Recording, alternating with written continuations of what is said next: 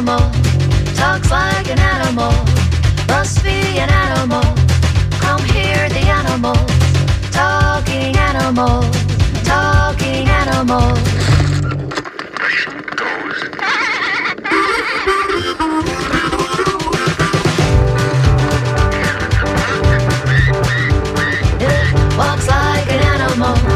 Talks like an animal, must be an animal. Come hear the animals, talking animals, talking animals.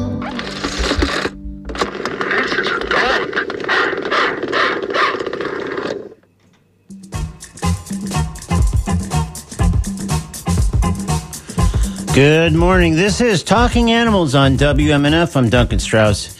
And on this sort of pre Earth Day edition, my guest today is Phil Jenni, Executive Director of the Wildlife Rehabilitation Center, or WRC, in Minnesota. Founded in 1979 at the University of Minnesota as a student club of the Veterinary College, WRC has evolved into what's considered the world's busiest wildlife hospital, admitting approximately 19,000 patients each year. WRC expects they will see more than 190 different species across that year, and there's a staff of 31 people to do so. There's also a sprawling battalion of volunteers, numbering around 600, that helps look after the WRC patients in various ways. We'll seek his perspective on the WRC produced by his 20 plus years running the facility, and more broadly, somewhat less personally, I guess, the 40 plus years of the center's existence. When I speak with Phil Jenni in a few moments here on Talking Animals on WMNF. Later in today's program, I was going to speak with Rochelle Stewart, Executive Director of Tiny Acres, Northwest Florida, a horse rescue in Santa Rosa County.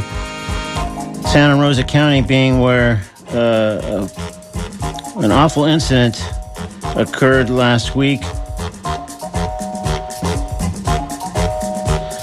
Uh, sorry, I'm just getting an update from Rochelle herself as we speak. I'm sorry because it looked like she was going to be unavailable tending to horses in her rescue, and she might still be available for the phone call. So we're going to just getting that message now. I'm so sorry. But, anyways, to back to what I was saying, this awful incident happened last week in Santa Rosa County. You might have heard about or read about a donkey named Jack had gotten loose and ultimately was shot and killed by an independent livestock con- contractor ostensibly dispatched to capture the animal. Though not directly involved, Stewart wrote a Facebook post that reflected a familiarity with the uh, various entities, a sharp perspective, and a powerful sense of outrage that has really escalated wildly in the days since this animal was killed. And uh, there was a uh, press conference yesterday. The, the, the man that killed the donkey has retained an attorney, and the attorney delivered a press conference. So anyway, it's uh, it's quite a story, and it looks like Rochelle may well be available to speak with us after all. So we'll sort of hope for that later in today's show. Right now, though, let's tar- talk large-scale wildlife rehabilitation with Phil Jenni. With a reminder that I invite you to join the conversation by calling 813-239-9663, emailing DJ at WMNF.org, or texting 813- 433, sorry, juggling messaging and um, reading on the air, so that's not a good practice. Hold on one sec, please. Stand by.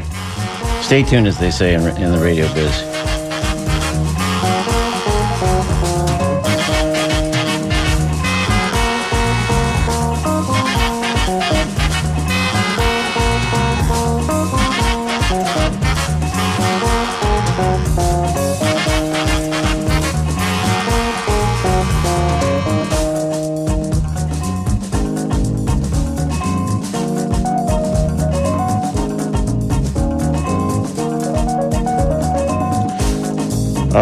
Thank you for your indulgences.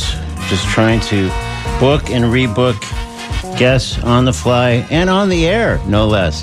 So, but anyways, back to a guest we do have standing by to speak with us. It's Phil Jenni. And again, just to reiterate, if you'd like to join the conversation about wildlife rehabilitation and all kinds of things that we're going to touch on in the next little bit, uh, again, call 813-239-9663. Email dj at wmnf.org or text 813-433-0885. This is Phil Jenni back on Talking Animals on WMNF. Good morning, Phil. for uh, having me on and, and also for your work on behalf of animals uh, I, I love looking at your website and following the show whenever I can. So thanks for your work. Well, thank you, Phil. And again, uh, much the same could be said for you. I think you've been running the center, leading the center for uh, a hair longer, or maybe a bit longer than a hair longer, but around the same time that I've been doing the show. So the same thank you could go right back to you. In fact, we spoke on the show, uh, I guess about nine years ago, and it's so great to speak with you again. And I look forward to reviewing WRC's history and addressing some nuts and bolts of the operation. But first, um, an intriguing detail, as I noted in the introduction, the center considers itself the world's busiest wildlife hospital. How exactly is that measured? Well, we we that's as near as we can find out from looking at patients admitted.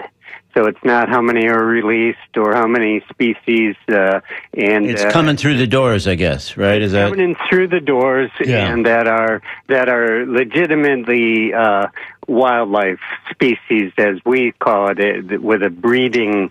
Um, season in whatever the locale is, And- Um, and so- is there- is so there- We don't know. Yeah, so sorry, I didn't mean to jump in there. Uh, but I was going to say, based on that that uh, ex- extended definition, is there some criteria that where a line is drawn, like this is wildlife, and over here is close to wildlife, but doesn't quite qualify for the purposes of statistics, et cetera? Yeah, we do. Yeah, and especially in a place like Minnesota where there's a lot of ducks and there's a lot of domestic ducks and people raise ducks. You can go to a feed store and buy ducks, um, and uh, and some of those get loose, and uh, it's always kind of a, a challenge to know which ones are domestic and which ones are wild. We do our best to um, to make sure that the only patients that we care for our our uh, our uh, legitimate native wild species. It, it's interesting. We get uh, big tortoises every now and then. Somebody might have had them as a pet, and somebody else sees them outside, and they don't know anything about them, so they just pick them up and bring them into us. uh, so we work with a lot of other partners, the Herpetological Society, and and there's some avian rescue places. You know, people's parrots get out, and a lot of times people don't know where to go with them, so they bring them to us, and we help place those those patients. So we're looking at our numbers solely from the numbers of wild animals that are in need of medical care. Right. And it sounds like from what you've described, sometimes uh, well meaning people, I'm guessing, occasionally are bringing in animals that aren't really wild by that definition, just but they see some animal out there that looks like it's in distress or injured or ill or something and say, Well, I know where to take it and then Yeah. then they end up there as well. So Yeah, no, that's right. We call that the Good Samaritan syndrome. We we kind of want to just tell them take it back, um, but Yeah. but they, you know, we we have an allowance, I guess, for that. The person wants to help, you know. Sure. and, uh, so if we have to be the middleman, so be it. But as we've gotten busier, some of that's been harder and harder. You know, we got all we can do to keep keep track of the nineteen thousand two hundred and sixty six patients we admitted last year. Wow. Yeah, well, that's the thing because uh, the Good Samaritan thing, I, I, I've probably been sort of guilty of it myself because if you live somewhere where there's even, you know, a bit of wildlife kind of, you know, brushing up against where you live, um, wildlife of one kind or another, you know, does end up kind of in your direct proximity.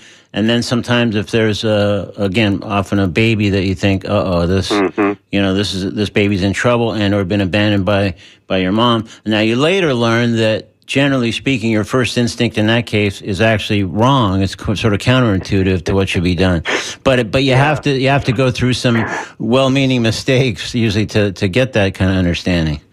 Yeah, and we've we've actually uh, uh, pioneered a program called what, what we call um, it, it's rehome. We call it, and and we actually offer the service for people to to like a, a nest of baby bunnies is exactly what you're talking about, and and you see this nest out in your yards. The parents never come to the nest that you see.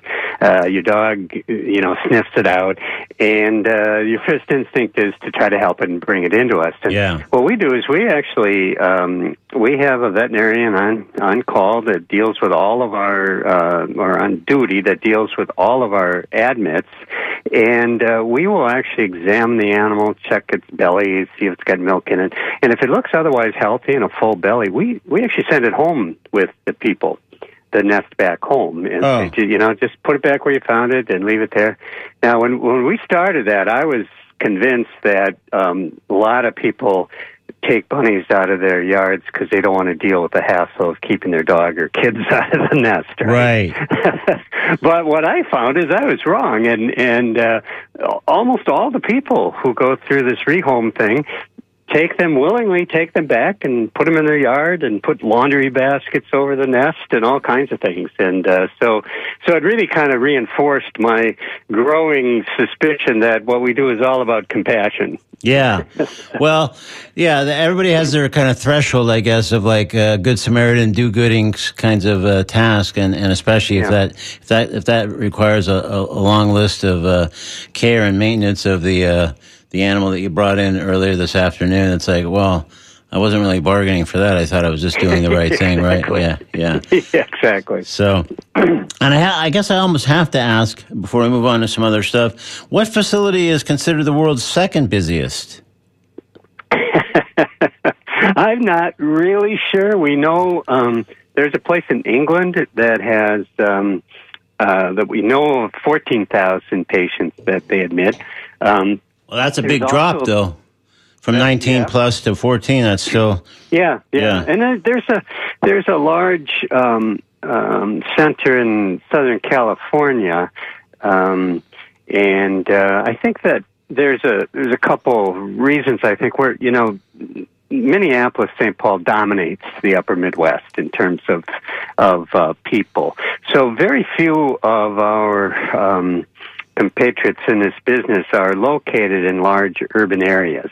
Um, most of them are associated with uh, uh, vet clinics, and most vet clinics are at uh, the um, you know the university, the, usually the state university. Yeah. and uh, so so and then there are no other. There's nobody else anywhere near us. The closest place that and I think Milwaukee takes in I don't know three to five thousand animals Mm. a year. So Yeah. you know, and it's six hours to Milwaukee from here. So, so we cover a very large geographic um, area. Yeah. Uh, Florida itself has uh, probably a dozen big centers. Um, so I think that that's we're we're partly a uh, um, I don't know if I want to call it a victim, but of uh, of geography.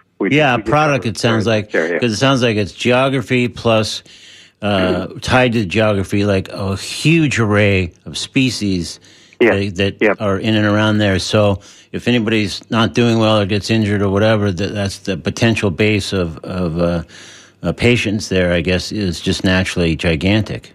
Yeah, and and that's the other. Uh, Minnesota in the Upper Midwest is very very conscious of its natural resources. So, um, so even even if you're a hunter, you're you know you're you, you're usually compassionate about an injured animal. So, so that's the other thing because of the fact that there's so many lakes and ponds, and we're in the, with the one of the world's largest flyways in the Mississippi River Flyway. Um, just a lot of stuff comes our way. So let's, uh, you kind of touched on something that made me think, uh, because of some talking about some of the other centers that are hooked into um, universities. Let's talk a bit of history, because there's a long arc here spanning, uh, well, by one permutation or another, 40 some years. But not really a direct path. So, walk me through, like, kind of how it began, how it unfolded, and some of the key uh, milestones of those four decades. Sure. We we started, as you mentioned, uh, in 1979 as a student organization at the University of Minnesota Vet School. The a couple years before that, there were some faculty members. One of Falconer, uh, Pat Redig, Dr. Pat Redig. Uh, he and his uh, partner Gary Duke, uh, they uh, started the Raptor Center at the University of Minnesota Vet School, which is still part of the University Vet School to this day. Um, and there were students at the time who thought, well, yeah, it's great we're taking care of these raptors, but what about all these animals in the backyard? You know, what about squirrels and rabbits? And aren't they worthy of saving as well? Right. And uh, so, um, so we started in '79, and in our first year, we admitted uh, 45 patients, and that's kind of a slow morning for us. Uh, Wow. these days, and it, it kind of just it grew gradually as a student organization, but more and more um, it it kind of morphed into a larger community based organization. You know, it started out, it was just students at the U who were volunteers. Gradually, it, it you know, people from the community started to volunteer. Um, and then it, it, the university went through one of the periodic uh, uh, times when it goes back and tries to think about what what what does it do and they decided that they were going to cut back on some of these centers that they had and student organizations Mm. so this was in 1996 so you know however 17 years after its founding um, it they actually uh, well they booted us out frankly Oh, And- okay. Well, not not to put too fine a point on it. Yeah. Okay. yeah, that's right. And they gave us a period to um, to we stayed on campus, but the organization split off as a separate 501c3. So 1996 is actually our um, is is designed by the uh, IRS code anyway when we became a, a nonprofit organization. I see. And uh, you know, there's a lot of fits and starts, and and they, and they we also were in the building uh, trying to find a new building off campus, and uh, and then there was kind of you know just really bad growth problems in that period, and the the previous ED kind of went off the rails, and uh, I was hired in 2002 to uh, coordinate the fundraising and building of the new building uh, that we still reside in, and then also to um, uh, do the fundraising and and generally put the organization on sound um, nonprofit organizational footing.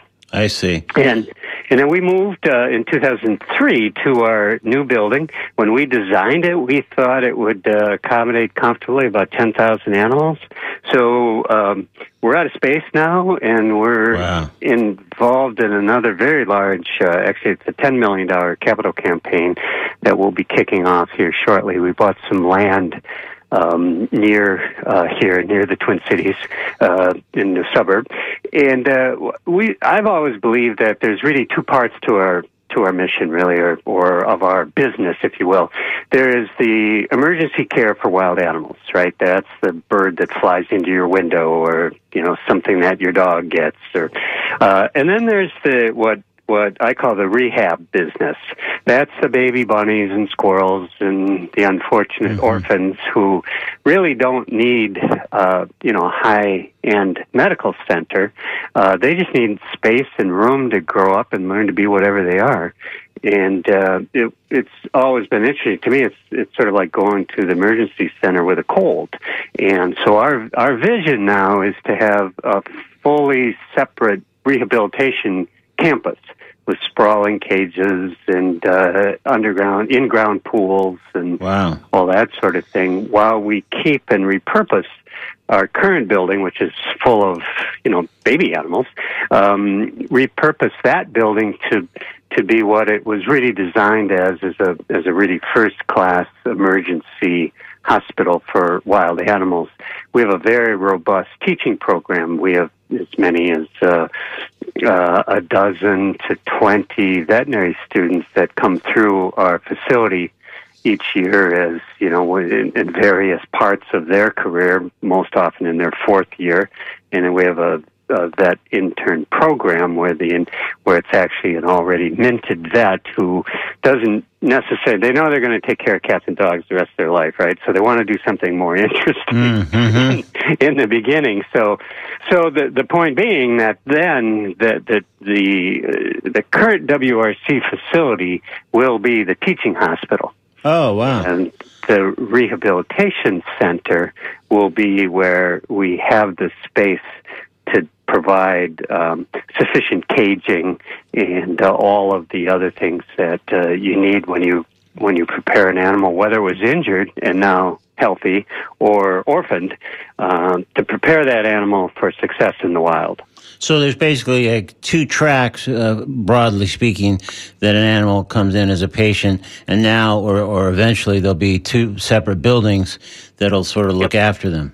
Do I follow this? Well, yeah, that's right. And yeah, Yeah. that's exactly right. Not everybody will need to go out to the rehab campus, but Yeah. uh, uh, oftentimes uh, that that will be necessary. You think of large uh, migratory birds, for instance.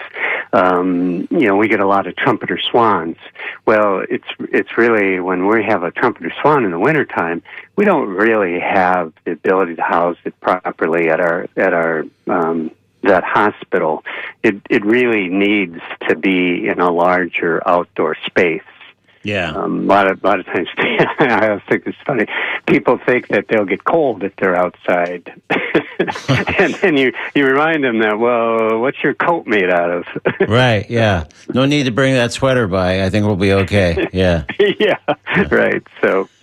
Well, this sounds really great. Well, this uh, for folks who might just be tuning in. This is Talking Animals. If you did just tune in, my guest is Phil Jenni, Executive Director of the Wildlife Rehabilitation Center of Minnesota. That, as we've been uh, discussing, is considered the world's busiest wildlife hospital, admitting approximately 19,000 or more uh, patients each year. If you'd like to ask Phil a question or offer a comment about wildlife, about maybe some kind of wildlife that you have recently found or figured out or wondered, hey, what would I do or what should I do if this happens or I see this kind of bird or raccoon or whatever, um, you know, kind of on my uh, yard or doorstep, uh, feel free to call 813 239 9663.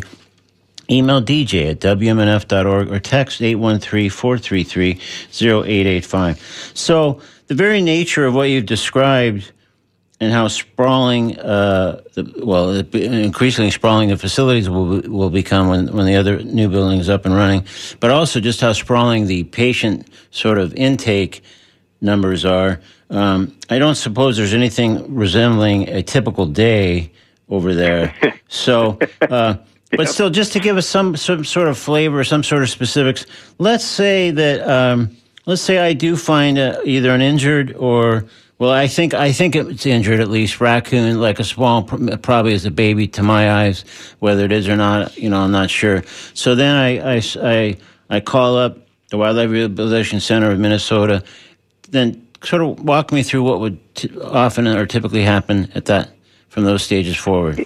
Yeah, if we if the client actually calls us ahead of time, we'll try to help them as much as we can in the preparation and also give them advice about whether they really need to come in. So mm-hmm. that that's always good when they call us first. But we also have clients who just show up. Yeah, especially people. I know where to take this, and I'm taking it now. Yeah, yeah. exactly. No yeah. matter what. Yeah. So then they'll they get to the center, and once they get to our center, uh, and actually this is COVID related. We had uh, we had greeters out in front of the building. So we didn't actually bring people into the building. And uh, and during the COVID summer, that first summer particularly, we gave people uh, those restaurant uh, your tables ready little buzzer things. Oh, okay, sure. And, and then it, was, it worked out very well. We'd have these people lined up in the parking lot, and when their buzzer rang, then they could be admitted into the building because we were only taking in three people at a time.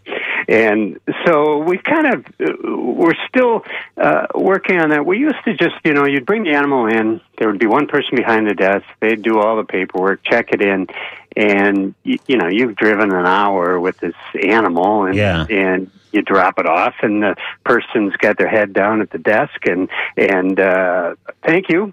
you know, yeah. off you go. So what we did is we we've actually expanded our intake staff so that there is somebody, and we've uh, automated it now too. We have uh, we have laptops, so when somebody comes in, the form they fill out the form themselves right on the laptop. So three or four people can be uh, admitting animals at the same time, and it goes right into our database. Oh, great! And then that also gives us a chance to. Um, to relate to those people because uh, uh, you know we we try to care for the clients, the customers, as well as we do the animals. Sure. Because if you think about it, that's a pretty extraordinary thing that they're doing is to to bring an animal in. Uh, so that's that's the first stage is is at that point. Then then the animal will go back. The mantra in wildlife medicine is. Um, warm, dark, and quiet. So we'll put the animal in a in an intake room, and we'll actually let it sit there for a bit so it can calm down. You know, it's been picked up, it's been driven in a car, you know, it's been yeah. handled, and it's and there isn't a single animal at WRC that wants to be there. Um, this isn't. It's not like a pet clinic or us going to the hospital. Yeah. They all think we're going to eat them, and so then they. Um, then what will happen is uh, every single animal that comes in, no matter how small, big, or sick, gets uh, an an admission exam by a trained veterinarian in wildlife medicine. So then at that point, the um, the options are several. Sometimes, in fact, quite often, the the animal that comes into us is not um, going to survive and it's suffering or it has an injury that means it won't survive in the wild. And humane euthanasia is the treatment option for that animal, and that Yeah. actually happens about 30% of the time. Um, and then, okay, so it makes it through that period. Then it goes, uh, if it's an orphan baby uh, squirrel or rabbit or mammal, it goes into what we call our mammal nursery. Those are staffed by rehab ex, uh, experts and also lots of, we have about 70 uh, college age interns too who work with us in those nurseries. If it's an adult animal, we also have a variety of different wards for whether it's a, a predator or prey. You don't want to put the rabbits next to the fox. instance. and, so The voice so of experience, apparently. Yeah. Yeah. yeah, right. And then and then we'll you know it'll be there any number of days, uh, monitored, you know, put on meds, whatever. Yeah. And then ultimately the goal is for well, our, our first goal is to relieve suffering. Yeah. So, but then the second goal is to really um, release the animal back in the wild where it was found in a way that it can function in the wild. Sure. So that's kind of the uh, the clients also have uh, an option of following up and and keeping track of their patient as it goes through the uh, through the process. Uh, and we do status reports. So we have a full time person in the summer who all they do is uh, respond uh, to what we call status reports, either by phone or Sure. um, by um, emails. So uh, we try to be transparent, as you'd expect, with a lot of animals that come in, and a lot of animals that need to be euthanized. That Yeah. can also lead to, you know, a lot of a lot of clients will just say, "Well, it looks perfectly healthy. Um, you know, why did you euthanize him?" Well, Yeah. it, in the wild, wild animals will not show um, any kind of stress. Sure. That's- They don't want to be a- vulnerable, a I guess, right? Yeah, that's right. It's Yeah. a death sentence. So, you know, that's part of our job too is to communicate with the clients um, something about wildlife medicine. And we do that through our, our Facebook page, which uh, we think is um, quite unique in that we, we don't mind sharing um, surgery stories with our the public that follows us Yeah.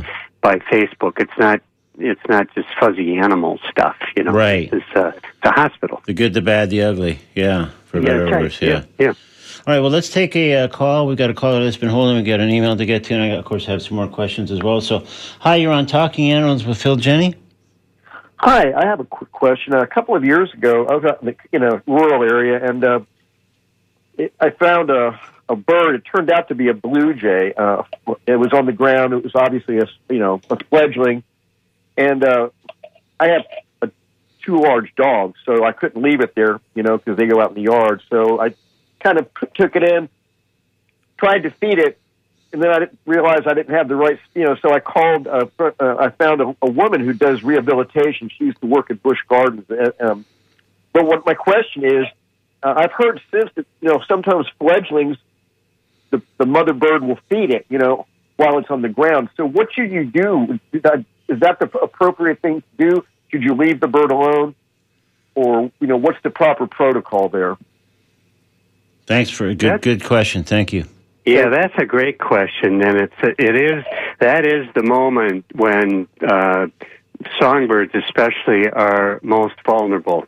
They get Right. kicked out of the nest because if you look at a blue jay nest and then you think about three or four eggs in there, there's no way they can all be in there, right? So Mhm. at a certain point, the parent puts the uh, puts it down onto the ground, really, and uh, and it's vulnerable. There's just no question about it. At the same time, it it should be left alone because um, i i you know it's nature's way, and in some ways, um, it's uh, the parents will be caring for and protecting that animal as much as they can, and um, the odds there are better than the odds of you know picking up all the stress that accompanies uh, uh, Right. capturing a wild animal and then trying to feed it food that it's not used to eating. So, so in that in that fledging period, that's a that's a really good point, and that's uh, people are certain species, robins, for instance, stay on the ground Mhm. all the time, so they're really uh,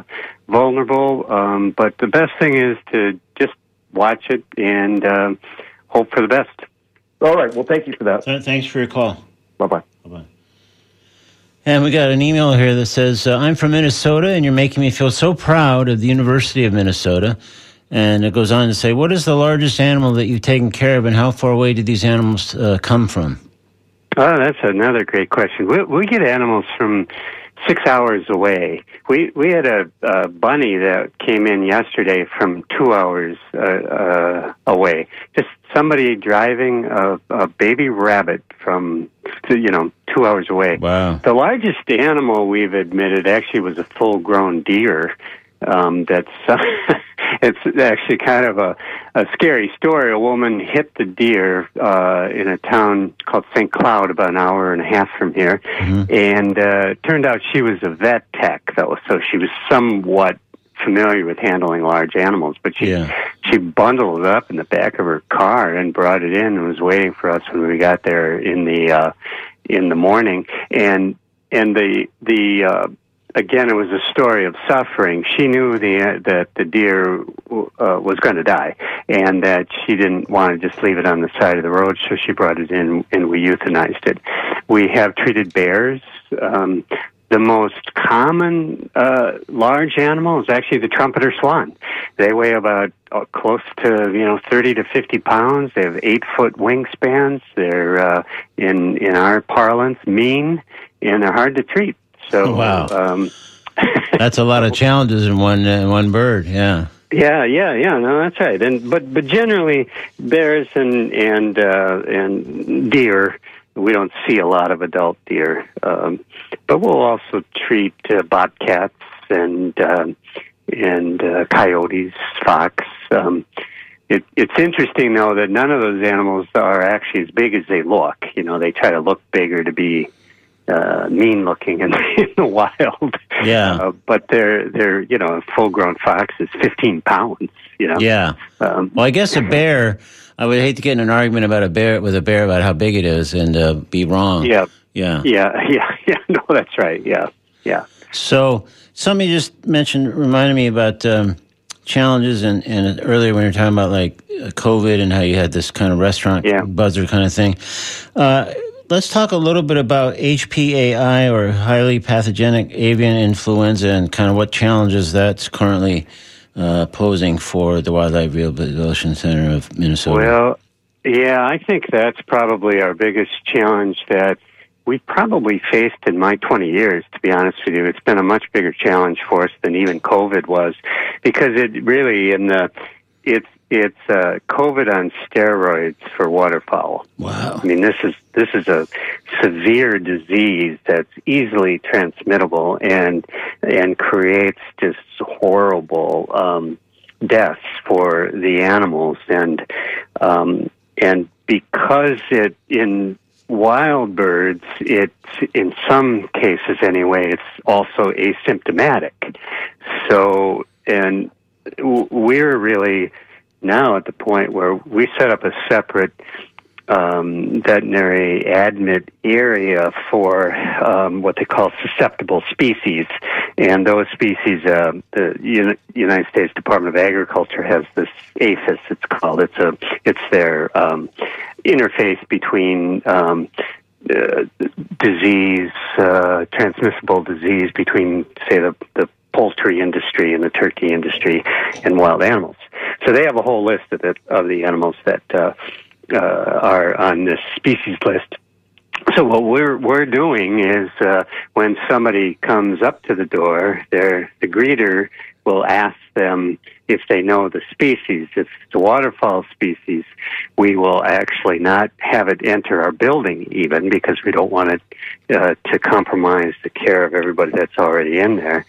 And then we take it around to the back, and if it's one of these um, species uh, uh, susceptible species, we actually will euthanize it, um, and then we're working with the Just sorry, sorry to interrupt, Phil. Euthanize it at Yeah. that point because uh, if if it's if it's clearly contracted the HPAI, uh, there's there's no real hope of of of recovering from that, and therefore right. the, the other risk on top of the fact that they're not going to recover is the sounds like it's super uh, contagious. Yes, and of the of the patients so far this spring that we have taken in and had to euthanize, seventy five percent of them did test positive. Um, so you know, you, it's really, really a tough decision. It's really tough on our veterinarians. Yeah. Um, but you can't. It it would be both for us. We don't want it. there- The, the tri-state uh, bird rescue in in Delaware actually had a um, positive case in their facility, and um, the USDA shut them down for 30 days. wow. So um, yeah, so Yes. for us, in the next 30 days, we'll admit 4,000 animals. Yeah. Think about the The implications the- are gigantic. horrible thing. Yeah. Yeah. So, so, but it's you know that's not an easy thing to do. Uh, No. and Uh. it's also zoonotic. Now, this this year's, um, uh, you know, they have all nu- they've got numbers just like uh, COVID did. Sure. And this this particular virus does not appear to be zoonotic, which means traveling from the patient to um, people. Mm, There mhm. have been a couple positive cases in Southeast Asia, but it really, really ran through Europe, um, just uh, devastating some of the wild animal flocks there, and um, and there were no cases so far of it spreading, but. We also are very, very concerned about that, so we don't want people to be um, uh, exposed to it as well. So, and and this virus also seems to be more susceptible to the backyard birds. Backyard, you know, there's so many people with chickens down their backyards and Right. and turkeys and stuff, and and this virus is definitely hitting those particular um, species as well. Oh The last round of really um, what we call high path avian influenza in 2015 seemed to mostly come from the the poultry industry, and it was spread from farm to farm. This one is is uh, definitely proven that it's being spread by um, wild waterfowl. Wow. So, um, so it's a little different than the 2015 strain. Yeah, boy, but it sure sounds uh, potent, and and uh, the uh, again the risks and and the implications are huge and uh, and scary. Yeah, Yeah, and it's challenging on so many levels. You know, it's our our staff didn't become wildlife veterinarians to put animals down. You know, Sure. So here they are having to. Now we're, it, we're not anywhere near what you'd call mass, um, uh, what the what the industry calls culling, but you know the the turkey farmers and they are culling whole herds. Then you have the uh, the challenge of of communicating all of this to the public, um, and who thinks, well, why are you? My duck looks perfectly healthy. Why does why is it getting euthanized? Well, you know, they could be asymptomatic. There is no um, current uh, rapid test. Yeah. So it's not like you can test it right away. That's Sure. one of the things. Remember in the early days of COVID, that was Right. the deal. Um, and uh, we're we're still uh, several months away, I think, from any of that happening. Oh wow. And there's no there is no um, treatment for it. So it's Yeah. a very you know there's a lot. So of you have to- audiences, a lot of people involved. Yeah, so it sounds like you have to you have to kind of guess if this particular bird has it, and if you think the bird has it, which may be an educated guess, but it sounds like in many cases still a guess, then you feel compelled that really the right course of action is to euthanize it, but you don't know for sure. But you do know for sure if it is if it does have the virus, you can't take that risk of of having that bird be around or continue or be treated there or anything else. Yes, absolutely. Yep. Wow, Yep. that that Yep. that's a complicated. Uh, I mean, that's like every door has something awful behind it. Yeah, sort of. Yeah. Yeah. right. That's a good way to think about it. Yeah. Yeah. It's it's it's challenging to be sure. And and you know you want to do. We're working with all of the the other agencies, the Board of Animal Health, and all those. We're we're only permitted by U.S. Fish and Wildlife and the DNR, and they have not said you have to do this or do that. But you know we're we're trying to be uh, responsible to the larger wildlife community which also is a little different. Our our thing has always been we're not involved in population medicine, right? That Yeah. that's we don't care how many of this there are and how many of that there are. we're only concerned concerned about that one patient, right? At that moment, And, uh, yeah. Yeah, at that moment. So this is a little different too because uh, we're a lot of our actions are motivated primarily by making sure that um, we're protecting more animals Yeah. and uh, keeping them out of harm's way. So For sure. Wow. Big challenges of, of all different kinds, yeah. So yeah, this is Talking Animals of Duncan Strauss. My guest is Phil Jenni, longtime executive director of the Wildlife Rehabilitation Center of Minnesota. We're in our final moments of chatting with Phil, but if you'd like to uh, join the conversation by calling 813-239-9663, emailing dj at wmnf.org, or texting 813-433-0885, we invite you to do so. So, um, one thing I want to be sure to mention before we're done, I mean, you've talked about, we've kind of alluded to various things that are provided on your website or, or and or on your Facebook page. But one thing that's on the website that I find myself enchanted by is the critter ticker. yeah, right. So uh, maybe you could describe that, and then I might I might read a couple of things that that, that seem to be uh, intakes from today so far. Yeah, uh, uh, we we found that people are always interested. You know, they're in the building, and they while they're there, you know, three different species, maybe one they've never even seen before comes in. So we found that people are interested in in kind of our daily admits. So we we uh, connected our website to our intake um, database, and now it's just a a running uh, ticker tape. Yeah. of of the animal that comes in and and what it is, and you know, in in mid May, it, it, you might have you know twelve baby bunnies in a row. you know, Yeah. But it's really interesting. We found the media covers it very carefully too, and we'll get calls now from the media and say, "Oh, we saw you got this in. What what's the story on that? Is there a story there?" Sure. Um, so we we just found it, and then it's archived too, so you can look back at any any given day uh, and and find out what we took in. And we we just found it's a it's a nice way to share the variety um, of species we get. Yeah. Um, in a really um, uh, a real time, and it also gives you you can see you know like at at, at uh, what is it ten here in our time it's ten forty eight, and when we're really busy in the summer, uh, there might be fifteen animals that Sure. ten forty eight. Right. So- Yeah.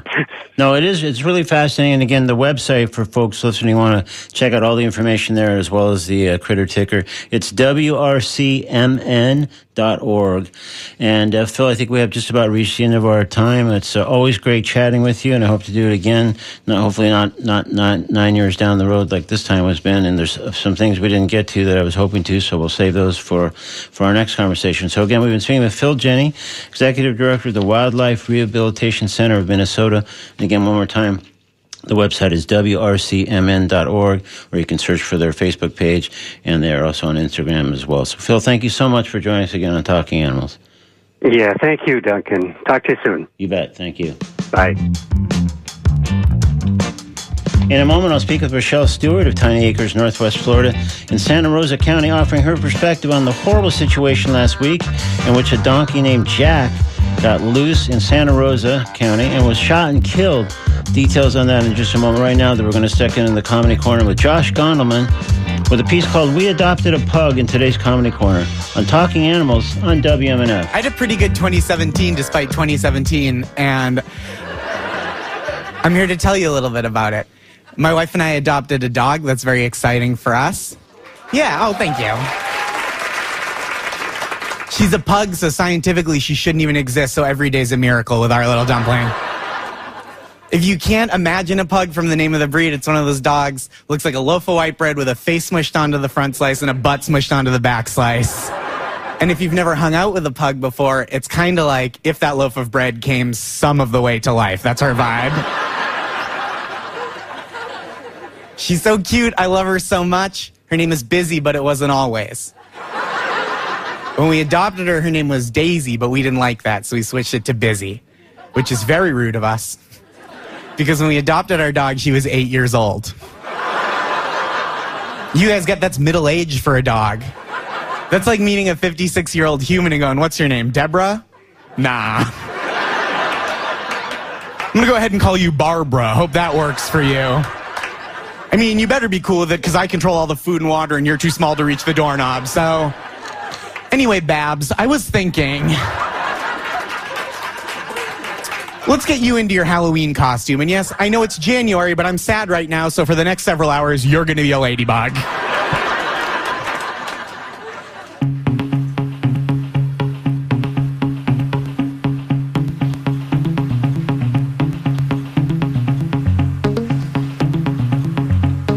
Rochelle, it's Duncan. I'm going to put you on the air momentarily. Thank you. Hold on.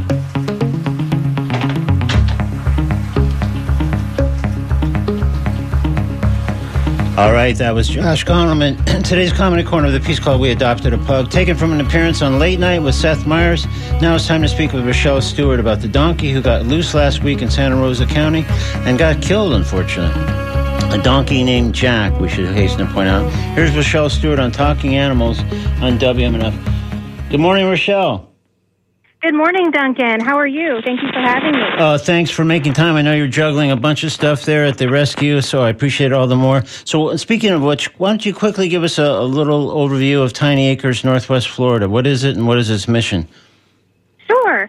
So, Tiny Acres, Northwest Florida was actually brought about based on the local need for equine assistance with abused and neglected horses. So, Tiny Acres' mission is to adopt out neglected and abused horses that we have taken in from Santa Rosa County and our neighboring counties. And we try our best to promote equine welfare for our community and to do the best for our horses that we can.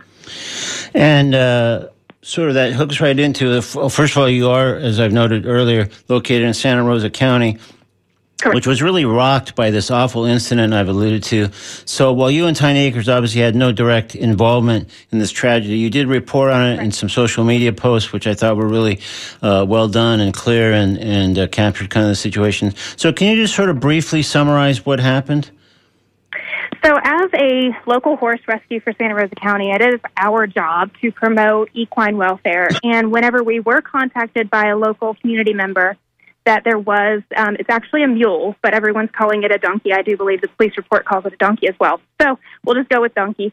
But um, since it was reported to us that he was shot and killed, he was brutally murdered for no reason, we did have to make a post and try to promote some awareness about the situation.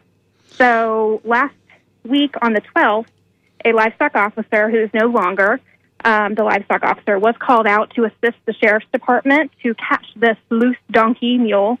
And instead of actually arriving with the tools that he needed to provide his service, he arrived with just himself, his truck, and his gun. So it ended up being that he chased this donkey about a mile to a mile and a half down the road with his truck using a pressure and release method, which is not the correct way to use the method, with vehicle and brought him back. So he did endanger himself and the donkey by virtue of driving him down the road. But then at the end of the day, he did make the donkey back into a paddock that was enclosed. He still decided not to take a halter or lead rope from the witness and instead supposedly got approval from the sheriff's department based on their audio recording to shoot and kill the donkey. He did maim the donkey first, and then he did the kill shot. So it was highly illegal. It was animal abuse, and he should be held accountable.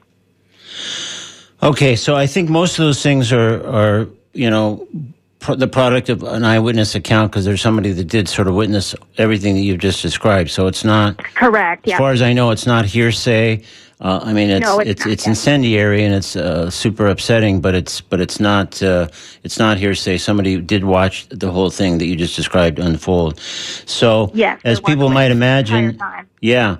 Uh, were you familiar with Jack uh, the, the mule? And I did have a little side note to myself. I meant to ask you early on: Is it a mule or a donkey? Because I kept thinking one It thing is and a mule. Yeah. it's okay. a mule, but everyone says it's a donkey, and so does the report. So we kind of have to go with donkey. All right, but I think I think in, in honoring Jack properly, uh, we we should at least note exactly what was. Okay, so Jack was a mule, and did you know Jack? Exactly, Did you know Jack before this happened? no, we did not. But we Yeah. did make contact with the owners, and they said that they had previously purchased Jack a month ago. So he Wow. was a new pet for these owners. And Okay. he got out the night before around Right. feed time, and the owner was in the hospital. Oh, jeez. So to go to the hospital and to come back home finding out that the livestock contracted officer murdered your mule is not the way you would want to come home and be welcome to that new pet that you just brought home. Right. Plus, it sounds like there'd be every reason to think Jack would be a little unsettled, disoriented if he's new to the uh, to the property. Uh, exactly, and he had just had his hooves done, so he had been seen by a farrier and he was well cared for up until then. And there was nothing to say that he was going to be a danger to the livestock officer or the general public. Yeah. So just to uh, jump ahead a little bit, just so I make sure we don't want to run, out, uh, don't want to run out of time here. So he's now the the man who did this has now been charged with crimes, specifically charged with torturing and inflicting pain or serious injury uh, and um, and de- uh, uh, uh, or death on an animal, and also inhumane slaughter of livestock. Correct. So Correct. those are serious charges, which seems like, from what you've described and what I've read and heard and everything I've looked into, uh, seem to f- pretty much fit the crime, I guess. Yes, they are very fitting charges, correct. Yeah. Now there was a, uh press conference yesterday that um, uh, people can track down on um, the Santa Rosa Press Gazette Facebook page. So uh, the man, the man that did this has retained counsel. His attorney is Dan Stewart, um, and so the press conference was strictly him talking. Uh, Originally, people might have had reason to think that the man who shot the the mule, uh, Jack, uh, might have been presented there, but I guess that that for for legal strategy reasons or whatever did not happen. So, any observations just in our last moment here, um, Rochelle, about the press conference? Well, the general observation is that the attorney did come ill prepared. I don't think he did anything good for Philip Hayes with being his attorney at that press conference. The Yeah. press conference shouldn't have even happened, and it does lead the public to believe the exact happenings of what happened is that it was illegal, it was malicious, and it was brutal. So yesterday's press conference, it didn't do anything good for Philip Hayes, which is good for Jack.